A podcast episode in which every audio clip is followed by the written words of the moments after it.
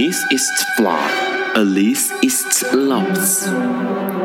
尼采说：“没有事实，只有诠释。”幸好在本瓜的世界里，问题永远比答案重要。今晚，让我们一起。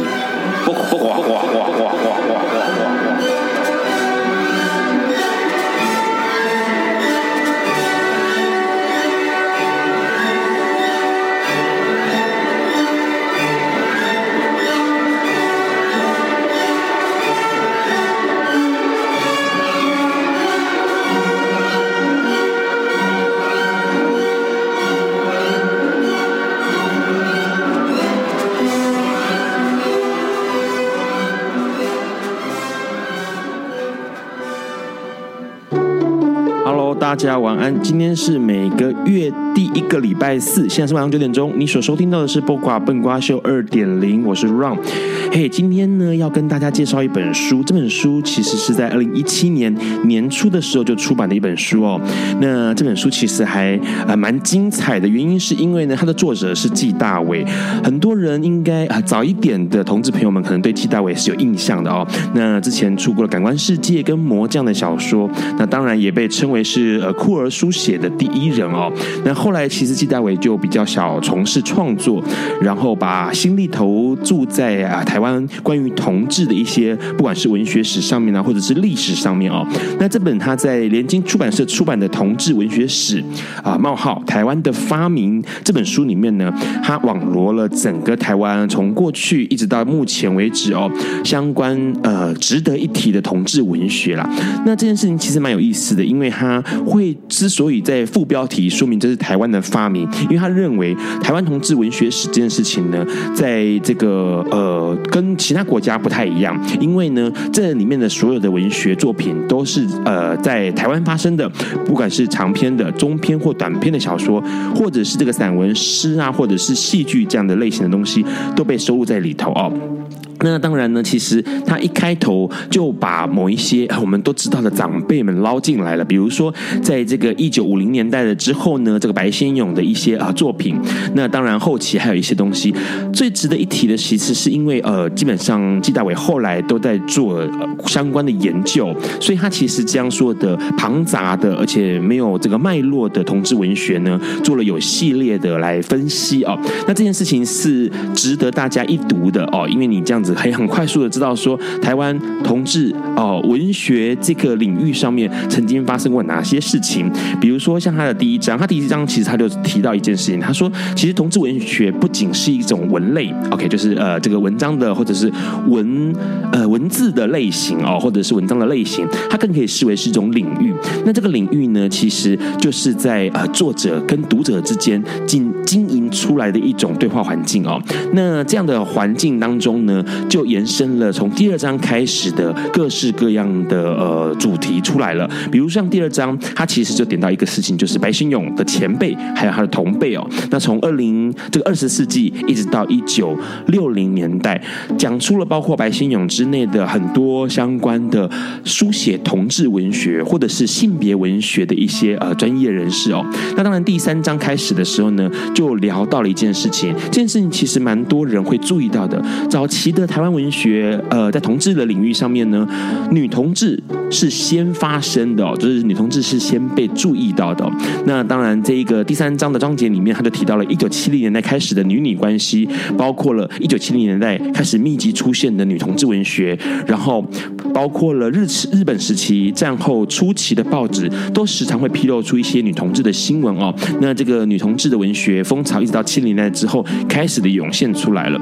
那除此这个之外呢，到了第四章，他就开始聊男同志的文学了。因为在一九七零年代之后呢，男同志文学从美国这边开始一一直呃，算是受影响，台湾就开始一直的发展出蓬勃的同志男同志文学。那这种美国式的现代主义的痕迹也出现在这个文学里面。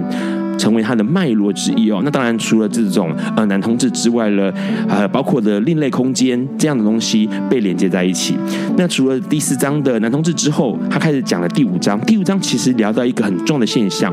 那这个现象其实是在一九七零年代之后末，呃，一九七零年代末期，呃，出现的一个状况。也就是说，同志开始会有罢家的这种现象哦。所谓的罢家，就指的像是啊罢工、罢课这样的罢家哦，会跟原生家庭做切割，或者是跟原生家庭呃做一个梳理了这种状况，其实在一九七零年的末期之前是没有的哦。我们台湾文学的同志里面呢，几乎不会跟这个家庭起冲突。可是，在一九七零年代末期之后呢，分界线出来了。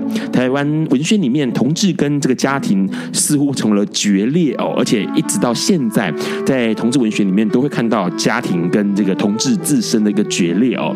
那到第六章开始就聊了，包括的这种翻译的艾滋、同志还有酷儿的一些相关的文本跑出来了。那当然，同志文学在二零年代末期成为一种风潮啦。那这个风潮其实都是可以在一九八七年的解严之后，呃，可以想象得到的。那相关的不管是艾滋啦，或者是酷儿这种比较国外的，然后是具有。文学性、学术性的呃字眼，或者是相关的讨论议题，都出现在这样的时代里面。那到了第七章的时候呢，他就聊到一个事情，就是二十一世纪初期的这种固体或者是异体的同志现代性哦。那什么意思呢？也就是说，其实同志文学面临到一些变局。那那个变局是包括去中心化的异体现代性。崛起了哦，那还有这种体制为中心的固体的现代性的持续的保持一个姿态哦，那这件事情其实是蛮有意思的。从过去一直到现在去讨论台湾同志文学，从文学角度来看台湾同志的变化，是这本书最值得呃一翻的哦。其实很多人会觉得说，很多的同志脉络过去可能从戏剧上面、从电影上面，或者是从这个文学上面哦，那当然从社会运动上面都可以看得到。但可是。呃，文学它最有意思的地方，是因为它的可记载性跟历史性是很重要的。那你可以从中去了解整个台湾的变化，尤其这本纪大为所写的、所这个辑录的哦、编整的这个同志文学史呢，是把台湾的非常非常重要的同志的脉络给。哎，网罗跟编辑出来了哦，这是今天想要跟大家介绍的一本书，有机会可以去找来翻翻看。那待会我们就要跟我们今天来宾聊一聊。这个来宾呢，点了一些歌曲，看起来都是一些不管是暖心的歌曲，或者是让人落泪的歌曲哦。我们现在听这首歌，他点的戴佩妮给我们唱的《街角的祝福》。大家好，我是石头。在一定的年纪之后呢，我想大家都会追求生命的美好啊，或是圆满。那我觉得生命的美好呢，其实来自于对幸福的追求，不停的追求。它有可能是家人间的幸福，有可能是朋友间的，也有可能是伴侣间的幸福。但是呢，我觉得幸福并不是学会拥有，而是懂得放下。要放下，没有诀窍。只有认真的生活，在堕入凡心的抉择当中，找到自己的真心，找到你的真心。我还在学，那我们一起学吧。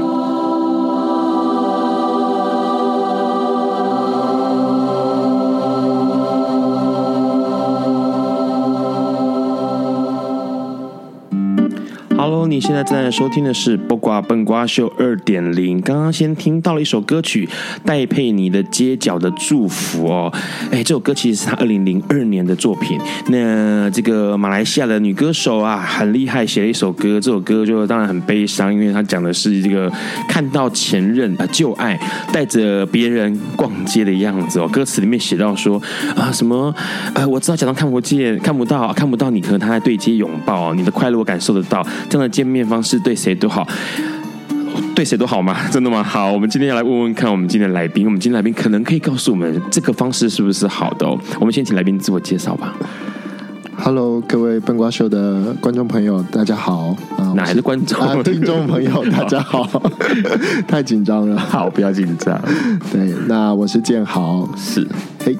建豪，您头衔是什么呢？呃呃，我是个智商师，心理智商师。对，是为什么会点这样的歌曲《街角的祝福》？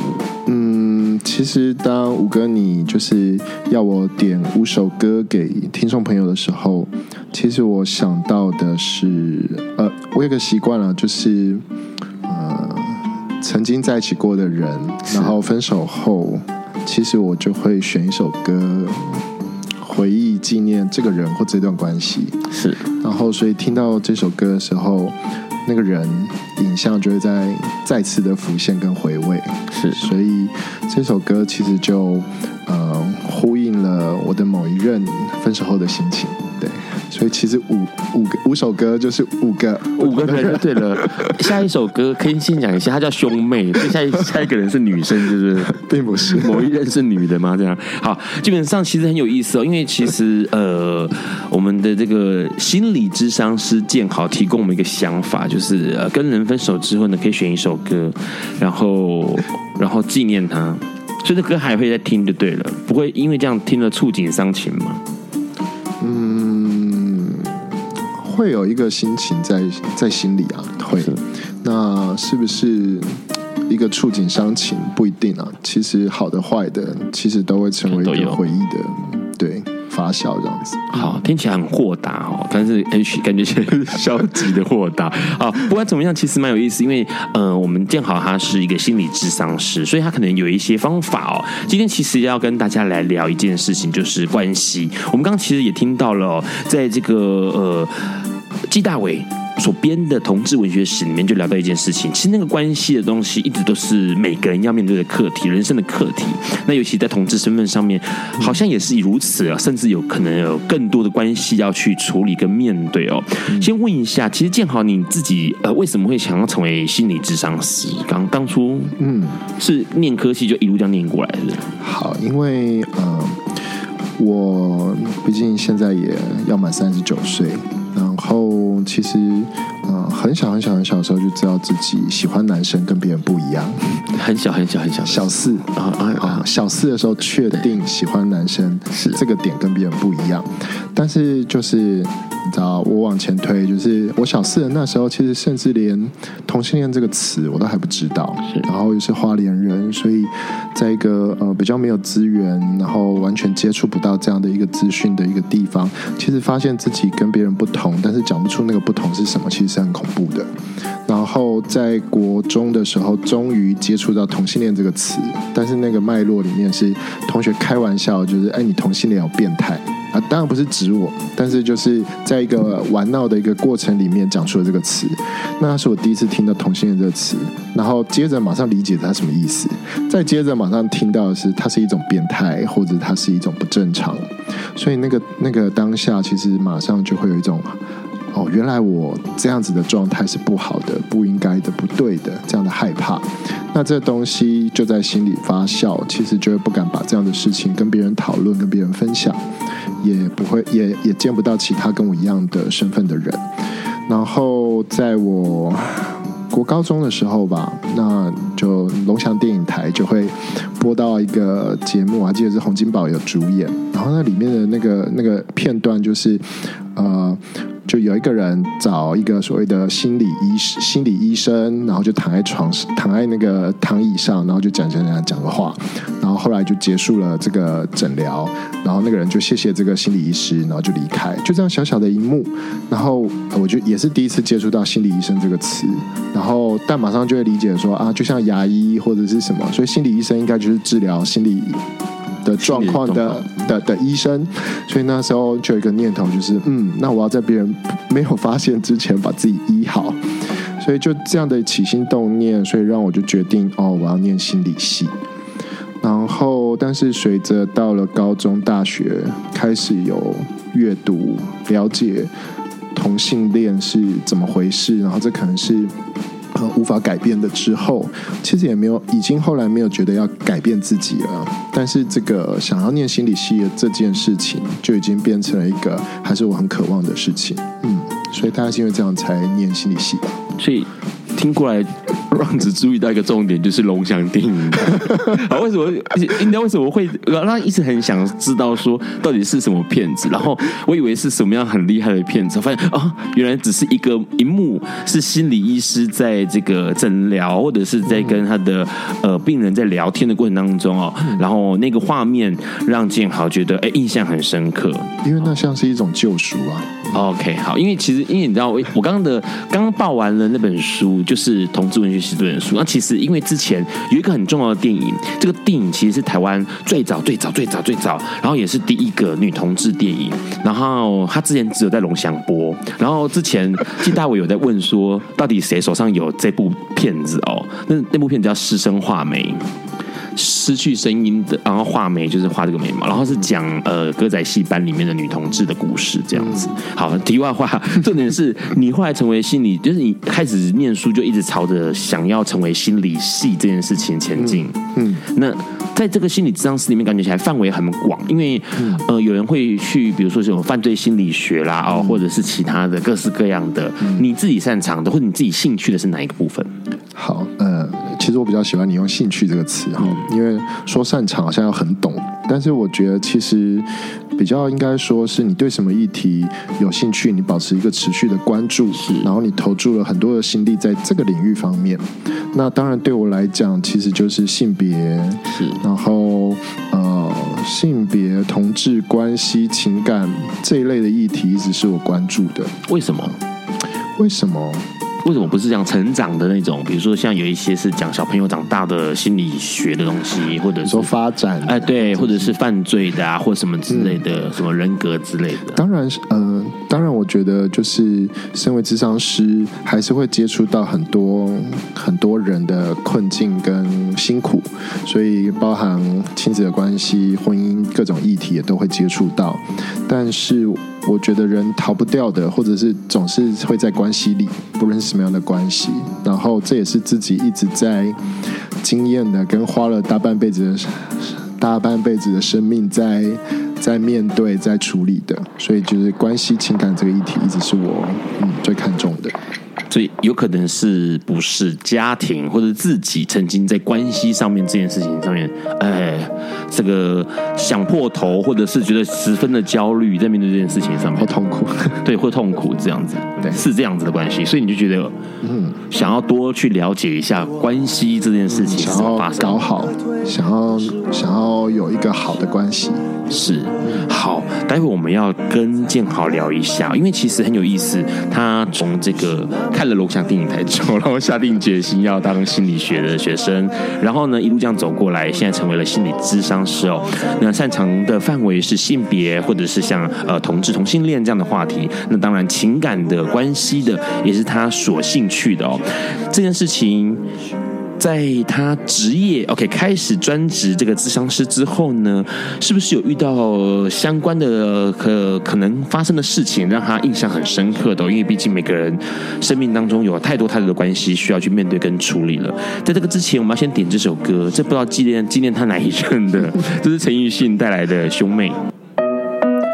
你现在正在收听的是《播瓜本瓜秀》二点零。刚刚先听到了陈奕迅的《兄妹》哇，这首歌其实一直以来就跟 K 歌之王啦、十年，然后我的背包啊，都一样是这个大热门哦，算是 K 歌排行榜里面的重要的几首歌之一哦。这首歌收录在二零零三年专辑《黑白灰》这个专辑里面的一首歌。那里面讲的其实是一个，哎，歌词里面写到说，这个你得到，你也得到模仿爱上一个人的机会，残忍也不是。慈悲这样的关系，你说多完美哦！所以这个问一下点点歌的建豪医师，这个咨询师、智商师，为什么点这样的歌？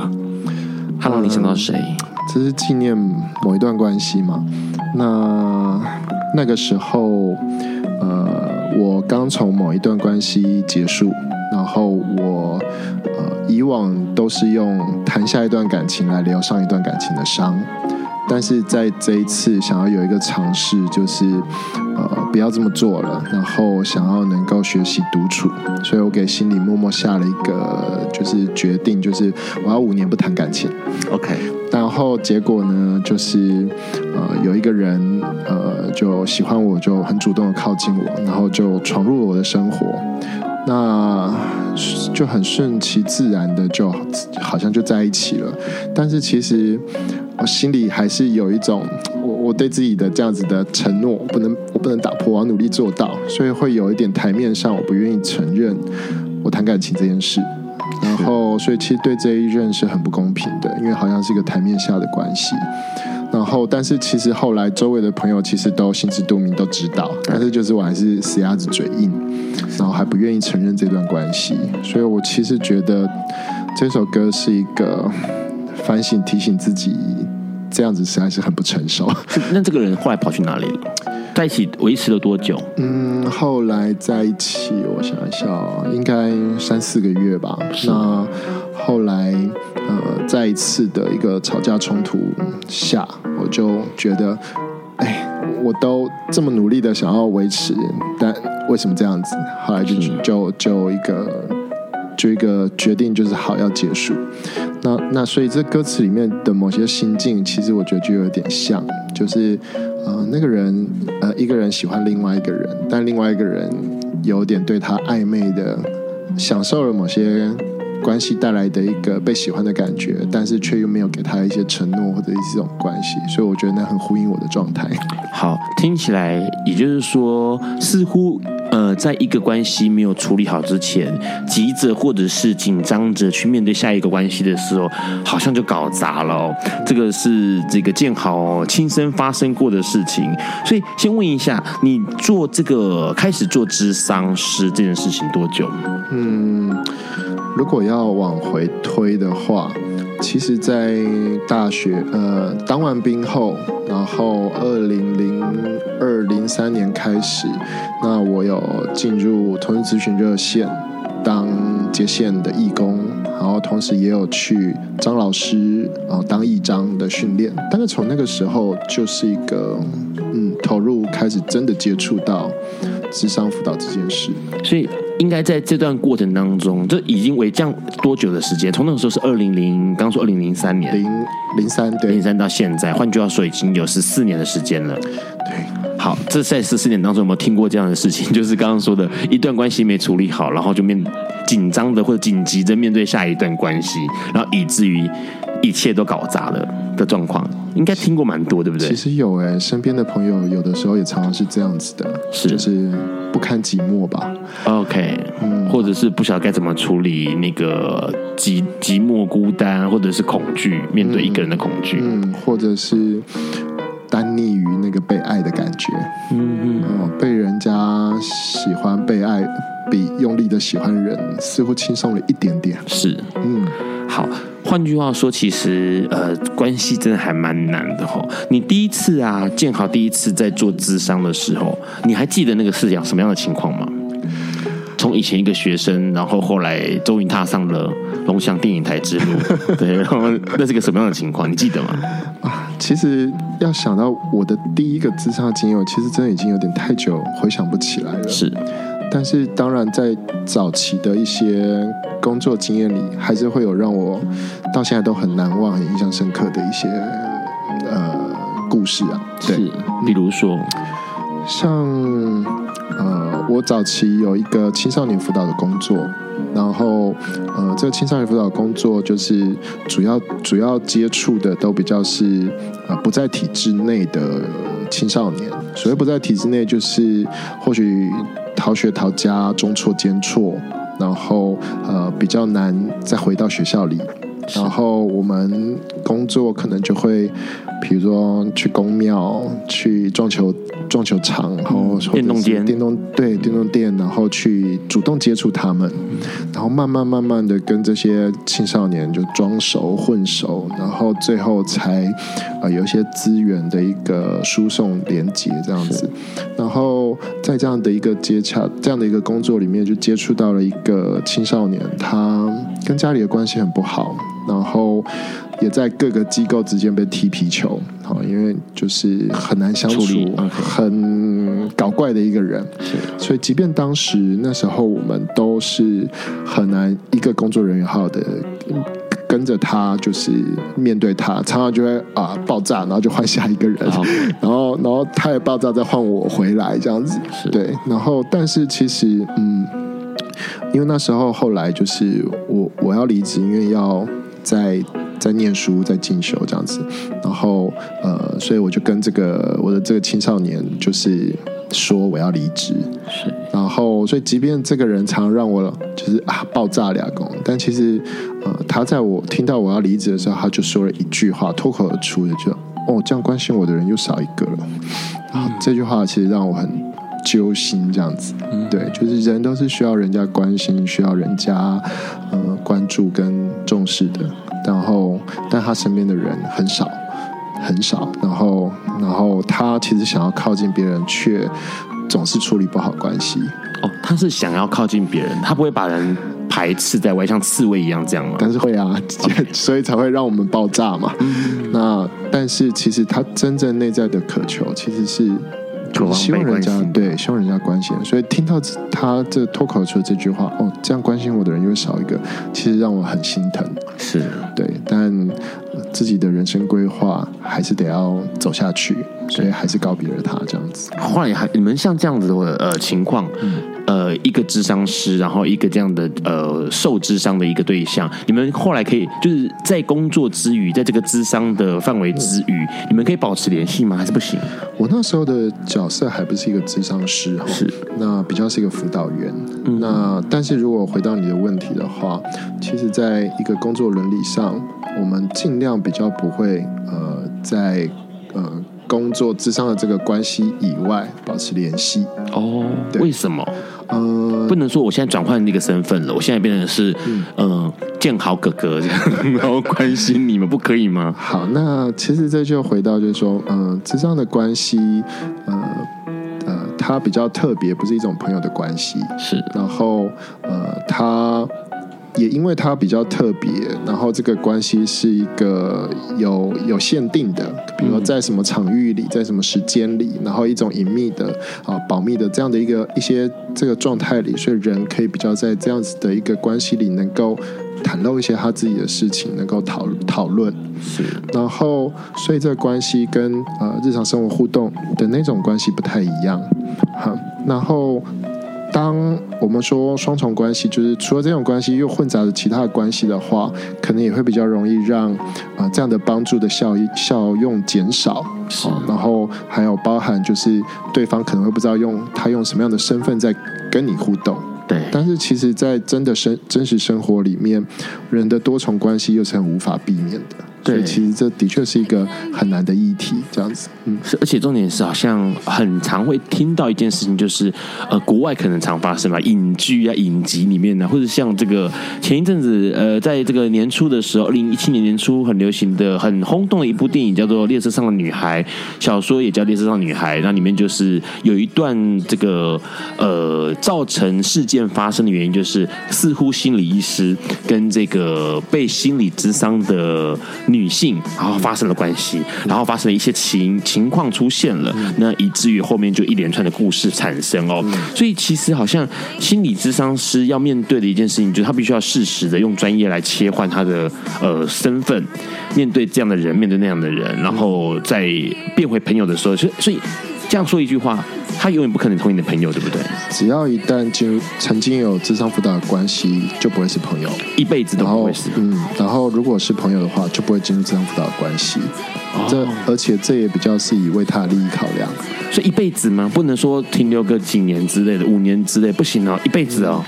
嗯，那 你不就注定没什么朋友？你你的人会有人数会随着智商的次数增多减少，不能不能认识太多人。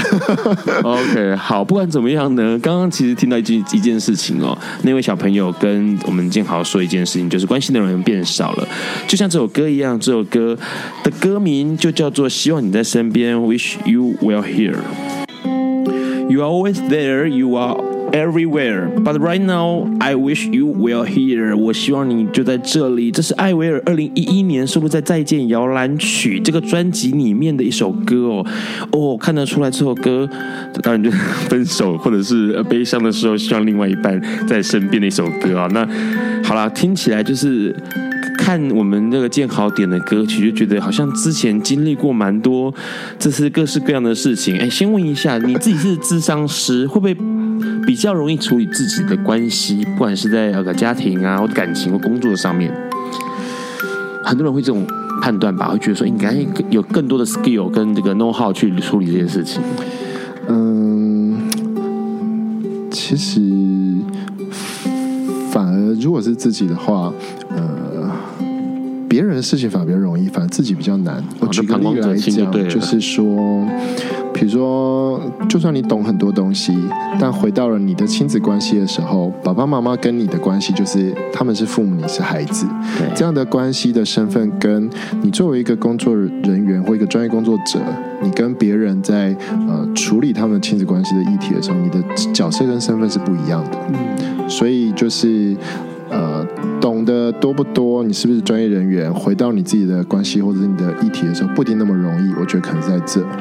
那我觉得对我自己来讲的话，就是在关系里面一直嗯跌跌撞撞，然后就每跌一次就学到一个教训，然后就是在这些错误、失败，然后呃难过、辛苦里面，就是慢慢慢慢的学，所以走到现在这个位置，或者是现在目前我自己这样的一个理解跟状态，就有很多的经验堆叠出来，这样子。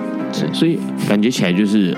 心理智商师虽然他们具有这个呃智商别人的能力哦，或者是说可以站在旁观的角度去看这件事情，但是就像呃老话一句嘛，旁观者清哦，那你基本上就可以比较能够去处理。可是呃当局者迷，当你自己是在这个关系里面，这个环境里面的时候，你反而哎不晓得该怎么处理它了，或者是因为碍于现状、碍于关系的状况，所以没有办法去处理它。这件事情其实蛮有意思，因为很多人会觉得说。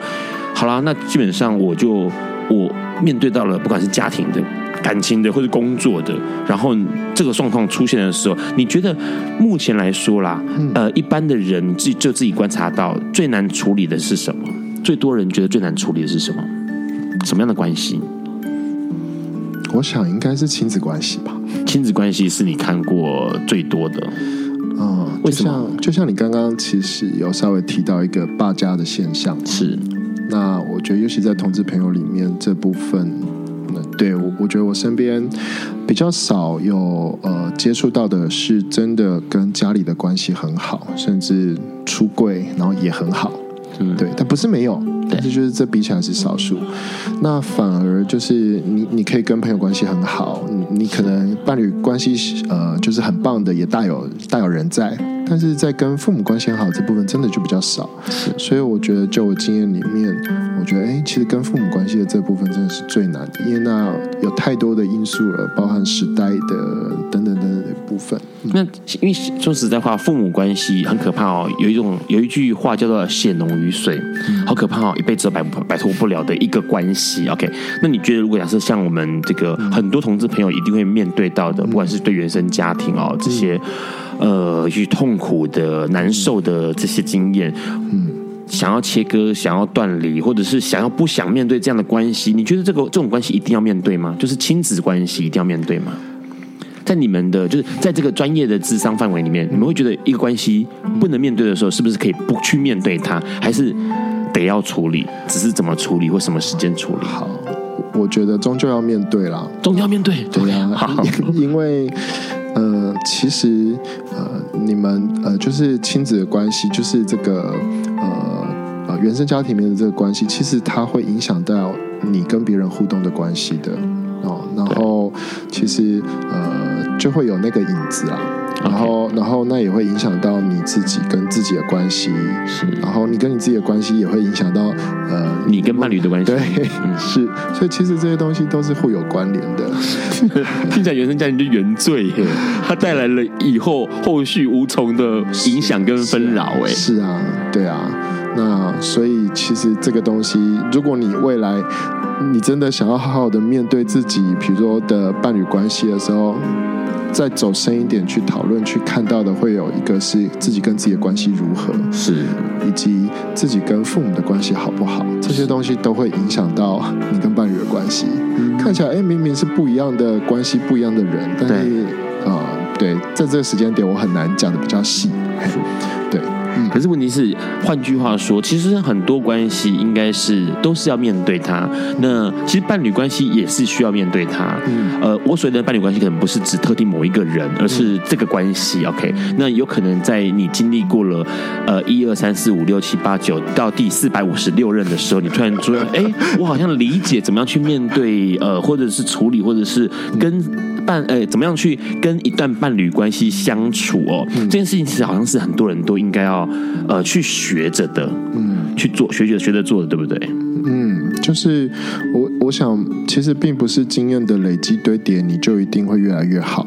对，其实则反而是呃，你在这个关系，不管是关系的过程，或者是关系结束后，你会不会去反省反思，然后你愿不愿意去调整？是，然后我觉得那才是重要的。所以经验不一定要多，对，但是呃，对于那个愿意去反省、去调整自己的这部分是重要的。那我们先来聊，在在这个事情还没发生之前，你觉得每个人应该怎么样面对关系？就是比如说面对一个伴侣关系，我们以伴侣关系来说，因为最多的同志朋友们其实最关心这件事情。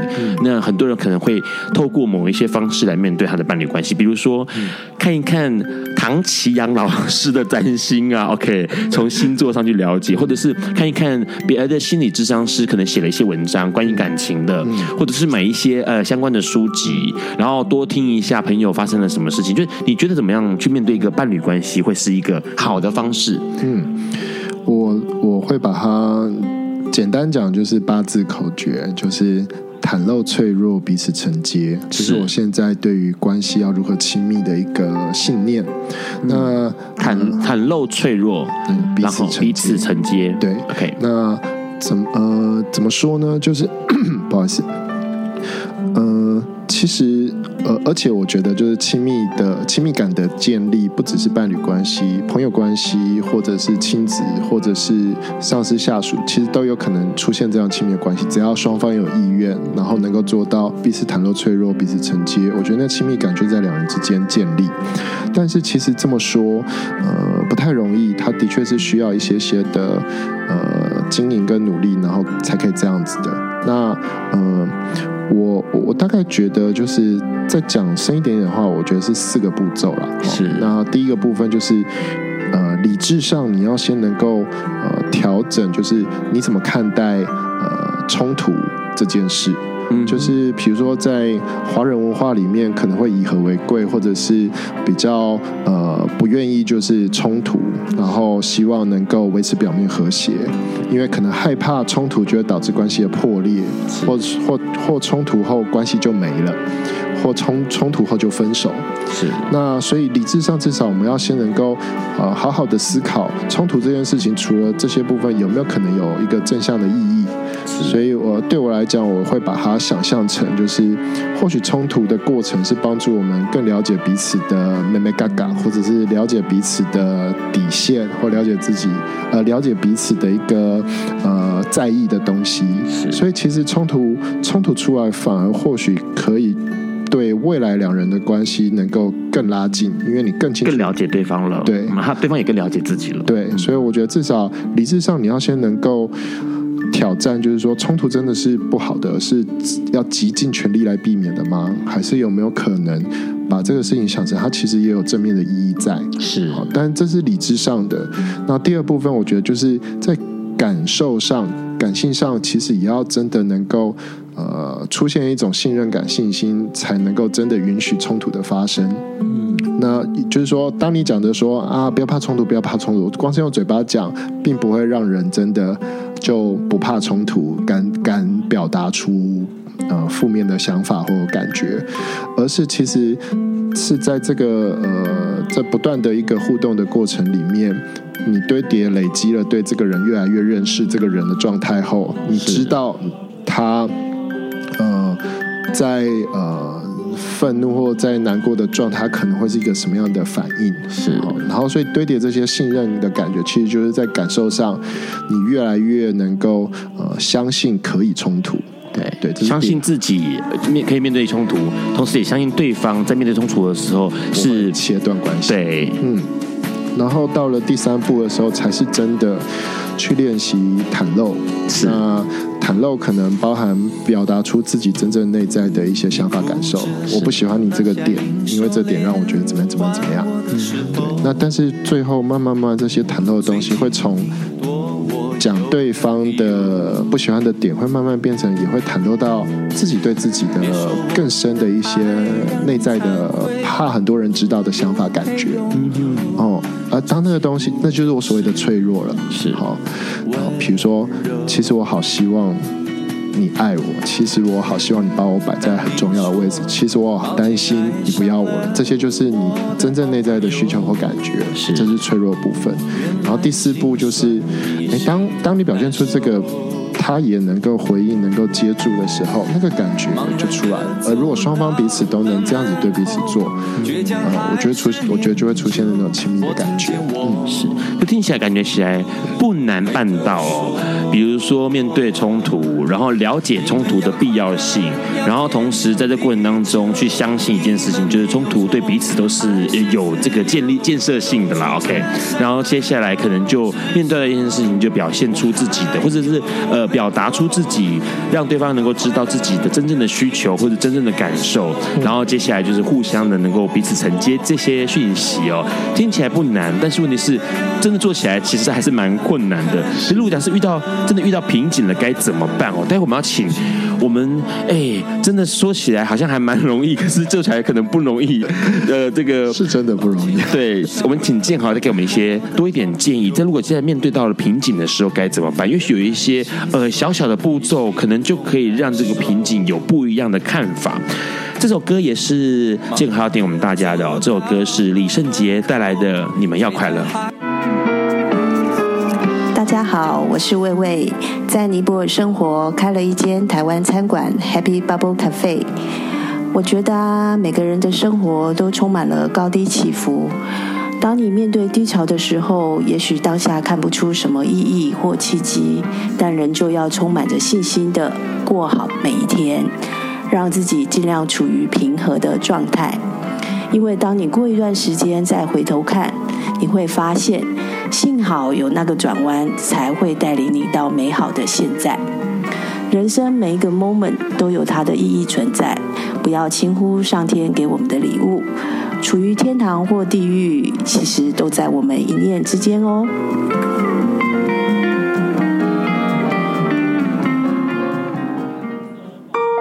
Hello，你现在正在收听的是《不寡本瓜秀》二点零。刚刚先听到了李圣杰带来的《你们要快乐》哦，这首歌。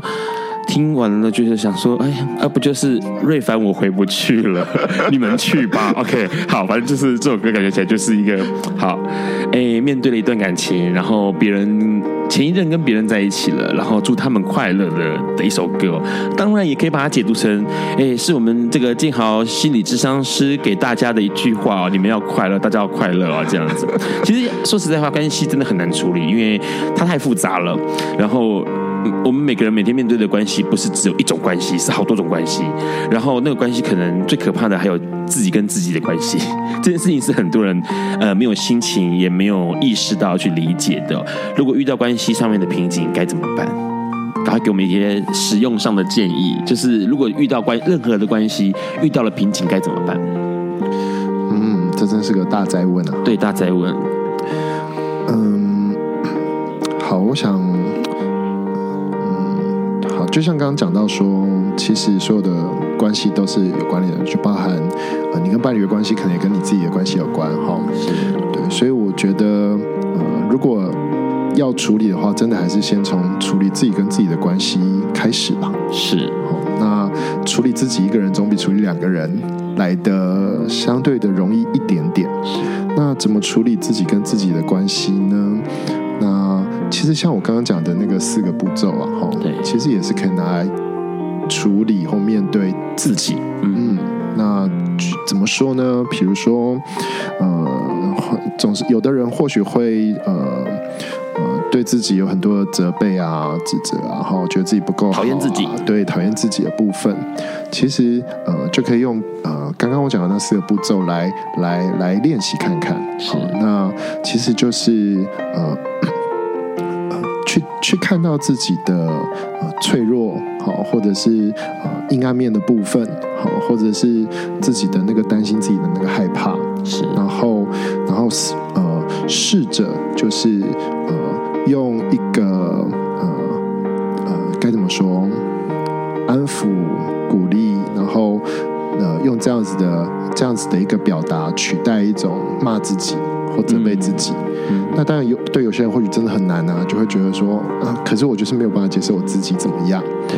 那呃，像我自己呃，以前也会觉得就是呃，我不值得被爱啊，或者是我觉得呃，对我就是不值得，我就是呃不配。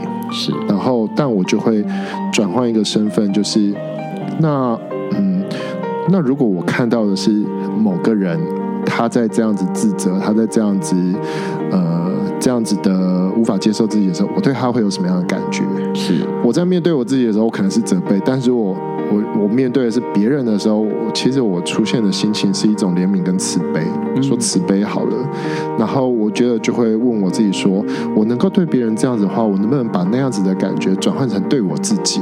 是哦，我是用这样子的方式来来练习，来调整，就是好。把那个我当成另一个人，当成别人。对，然后我能对别人的话，我能尝试用同样的方法对我自己。是，然后慢慢慢慢，我就好像比较能够试着去接受、去爱我自己。是，所以换句话说，有可能呃，试着练习是用抽离的方式，就是现在的我不是我，然后来讨论这件事情。就是你都可以用一些些的角色的转换，比如说用现在的我来看过去的我。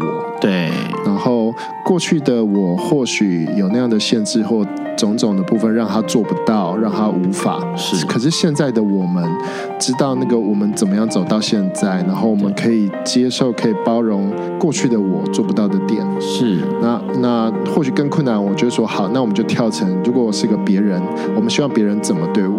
嗯，然后我们希望是一个怎么样的正向关系？别人怎么对我，然后把那个东西转回来，好，那就是我们对。是，所以可以假设今天要做这个，因为刚刚听起来就是一个呃比较理论性的方式去处理这件事情，但是它有一个步骤哦。那有没有可能告诉大家说，尤其是透过比如说录音的方式哦、呃，跟自己跟自己讲话之类的？可以，有些人说好像是面对镜子讲话，但是面对镜子讲话基本上跑出来应该是白雪公主的后母吧？哈，然后呢，或或者是书写的方式，自己写日记要写什么？有没有一个比较呃实际上面我们听众就 OK 对操作方法？其实你刚刚就讲到一个算不错的，就是写写日记，写日记，或者是写给自己的信，不会给别人看，是，不是写在脸书上那种别人还会看得到的，暗赞的，对，对，因为我觉得呃，自己面对自己只有自己看得到的文章，好，跟你可能写来写给别人那个心态又有点不一样，对，所以借着书写，其实一种自我对话是有可能有帮助。另外一种就是我们可能会用的一种，咨商上用的一种方法，其实就是一种空椅子。可能摆着椅子，然后你可能摆两呃摆三张椅子，然后当你坐在这个椅子的时候，你是一个比较过去的自己，嗯，然后你会讲出什么？然后当你坐到另外一张椅子的时候，是现在的自己，那现在自己听到刚刚过去的自己讲的这些话，现在你想要对那个过去讲什么？嗯，然后然后你再回到过去的椅子，过去的自己的位置，好，对你听到了现在的自己讲的这些话后，你又想要怎么回应？是，好，所以你可以借着椅子的转换来做一个比较明显的区分、区分跟切割。那为什么我会摆？我会说摆第三个椅子，就是啊，有的人真的自责太深的，那就换一个呃，第三个第三个椅子就是别人的位置。OK，好，对。大概这样或许会比较具体操作吧。对，因为刚刚其实静好有提到一件事情，就是他会用这个方式把自己变成是呃，智商视角度或是朋友的角度，在面对别人的关系复杂或者是瓶颈的时候，会提出什么样的看法或想法，或者是什么样的协助。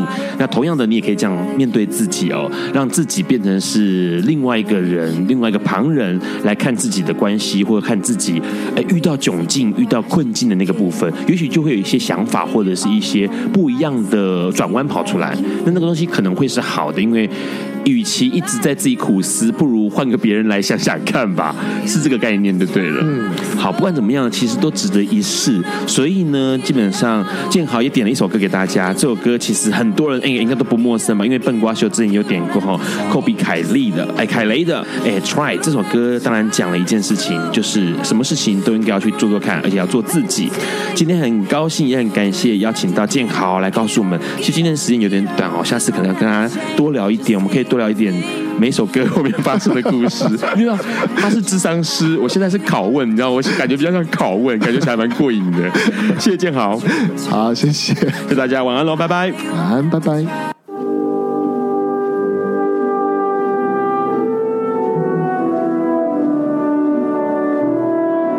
以上节目不代表本台立场，感谢路德协会与中华电信协助播出。